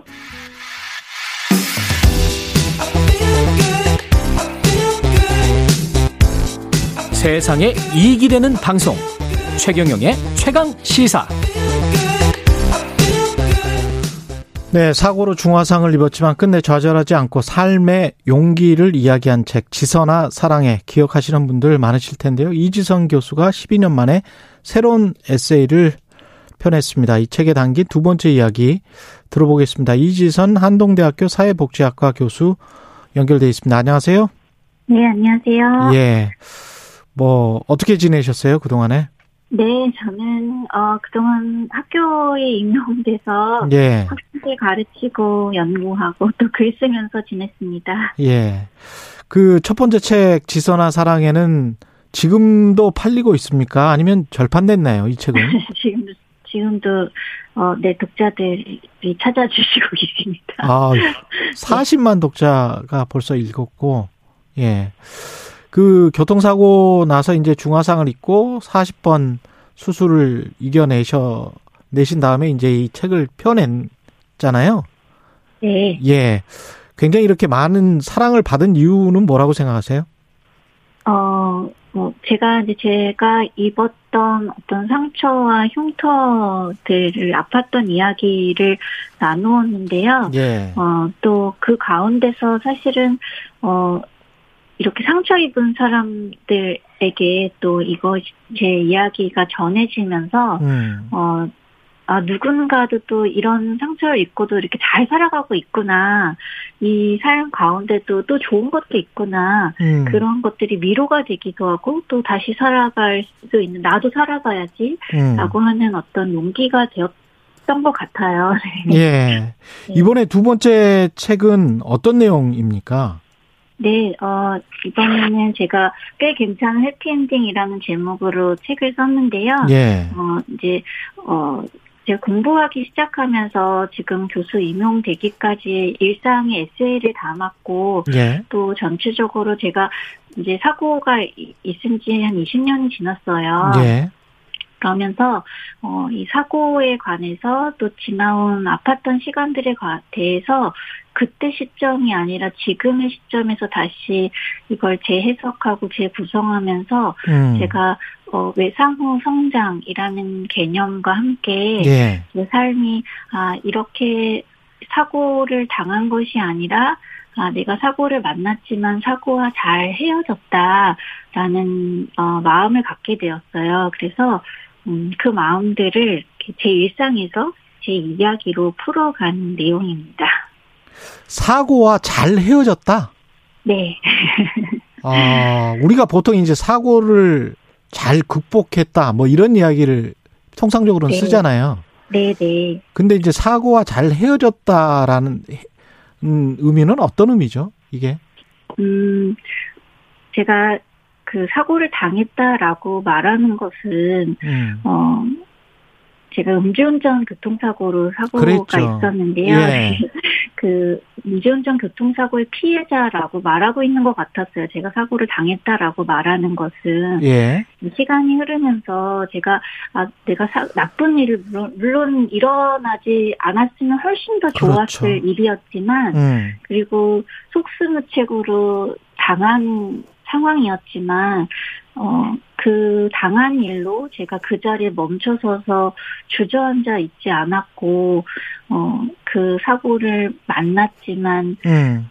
조금씩 헤어져 갔어요. 그래서 아. 어, 그냥 길을 가다가 모르는 사람과 어깨를 부딪힌 일과 좀 비슷하다는 생각도 하게 되었고, 그냥 저는 그 다음 시간들을 쭉, 어, 상처를 안고 그것을 조금씩, 어, 또 치유해 가면서 그렇게 살아와서, 훗날 지나보니, 아, 내가 사고와 잘 헤어졌구나.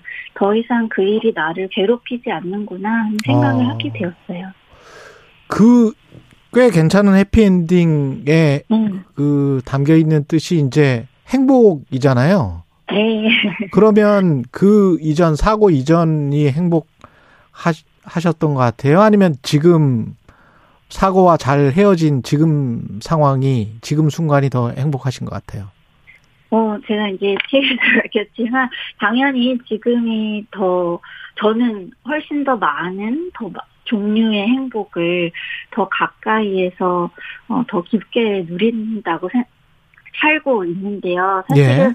어, 많은 분들이, 어, 어떻게 저 사람이 저런 모습을 하고 저렇게 불편해 보이는 음.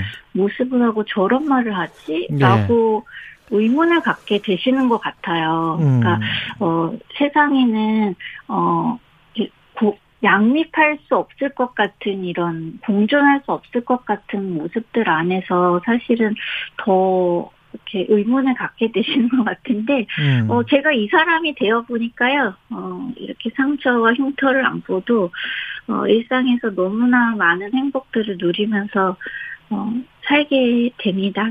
예. 네. 그 12년 동안 이제 그 사고 이후에 공부를 하러 가셨었잖아요. 그래서 이제 그쪽에서 석박사를 받고 네. 어 미국에서 생활을 오래 하셨는데 12년 정도 네. 하셨는데 미국과 우리나라 비교하면 어떻습니까? 사회적인 시선 뭐 음, 갑자기 그러니까 네. 교통사고를 당해서 장애인이 되신 거잖아요, 지금. 네 네. 예.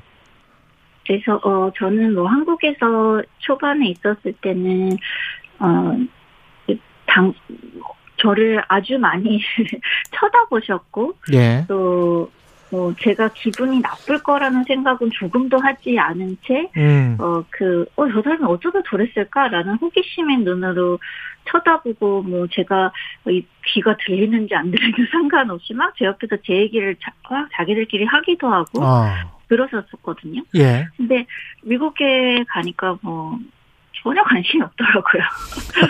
그리고, 그리고 제가 요청하기 전까지, 예. 어, 어떤 도움을, 아, 저 사람 무슨 도움이 필요한 거 아니야? 막 이렇게, 어, 네, 오히려 좀, 어, 좀 차갑다. 예. 느낄 정도의 관심을 두지 않다가, 그러나 제가 어떤, 아, 이런 도움이 필요하다고 요청했을 때, 아주 적극적으로, 그리고, 아, 내가 도움을 줄게. 너는 좀 도움이 필요하구나. 이게 아니라, 어. 어, 이게 너의 당연한 권리야. 음. 어, 이게 너에게 아주 합리적인 조정이 필요해라는 그런 어, 태도가 저는 굉장히 좋았던 것 같아요. 예. 미국 사람들이 안 보는 것 같지만 그 굉장히 눈치가 빠른 사람들이어서 다 보고 있잖아요. 네, 네, 그거를 어, 막 티나게 보는 게 굉장히 예, 무례하다는 생각을 예. 하고 있는 것 티나지. 않게 그 사람들 행동하는 게 참 장점인데 네, 그게 신인 의식이라는 생각이 들어요. 예. 그 비슷한 이야기입니다. 사회적인 이야기를 좀 해보면 전국 네. 장애인 차별 철폐 연대가 뭐 출근길 도로 시위도 했었고 여러 가지를 지금 하고 네. 있습니다. 뭐 네. 지하철에서도 시위를 하고 있었고 그래서 뭐 언론도 반응을 하고 시민들도 반응을 하고 뭐 이런데요. 어떻게 네. 보십니까? 어, 어, 이, 우리가 이제 이렇게 시위하는 게 사실은 아, 너무 안타까워요. 사실은 이렇게까지 정말 시끄럽게 해야 이 사람들이, 오, 이 사람들이 이런 불편을 겪고 있구나라가 알, 알려지잖아요. 예. 어, 장애를 가졌든 안 가졌든 우리는 모든 국민이고 우리가 인간다운 생활을 할 권리에 대해서 주장하고 있는 거거든요. 예. 어, 이동수단, 또 우리가 지역사회에서 어떤 어, 함께 살아갈 수 있는 어- 인프라를 갖추기 위한 아주 기본적인 것들을 요구하고 있는데, 그거를 이렇게까지 시끄럽게, 어, 만들어야 사회가, 아, 이들이 좀, 시- 어, 지금 소리를 내고 있구나, 음. 라고 하는 게 너무 안타깝고, 예. 어, 그렇습니다. 예.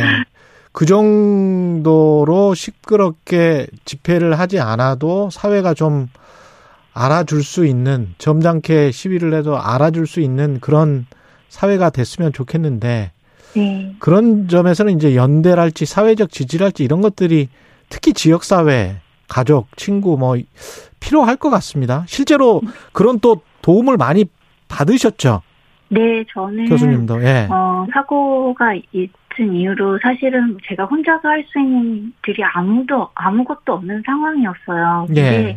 어, 그랬을 상황이 저희 가족과 친구가 또 지역 사회가 저, 를 향해서 아 다시 일어날 수 있어 음. 어, 함께 일어나자라는 그런 손을 내밀어 주셨거든요. 예. 그러면서 또 삶의 절망의 순간에 있을 때도 결국은 그런 어, 주변의 지지와 관심과 신뢰가 결국은 제가 어, 그런 어, 절망 음. 예, 스트레스를 이길 이런 상처를 이길 수 있는 어떤 힘을 주더라고요. 그래서 어 저는 우리 지금 시위를 하는 장애인도 마찬가지고요. 예.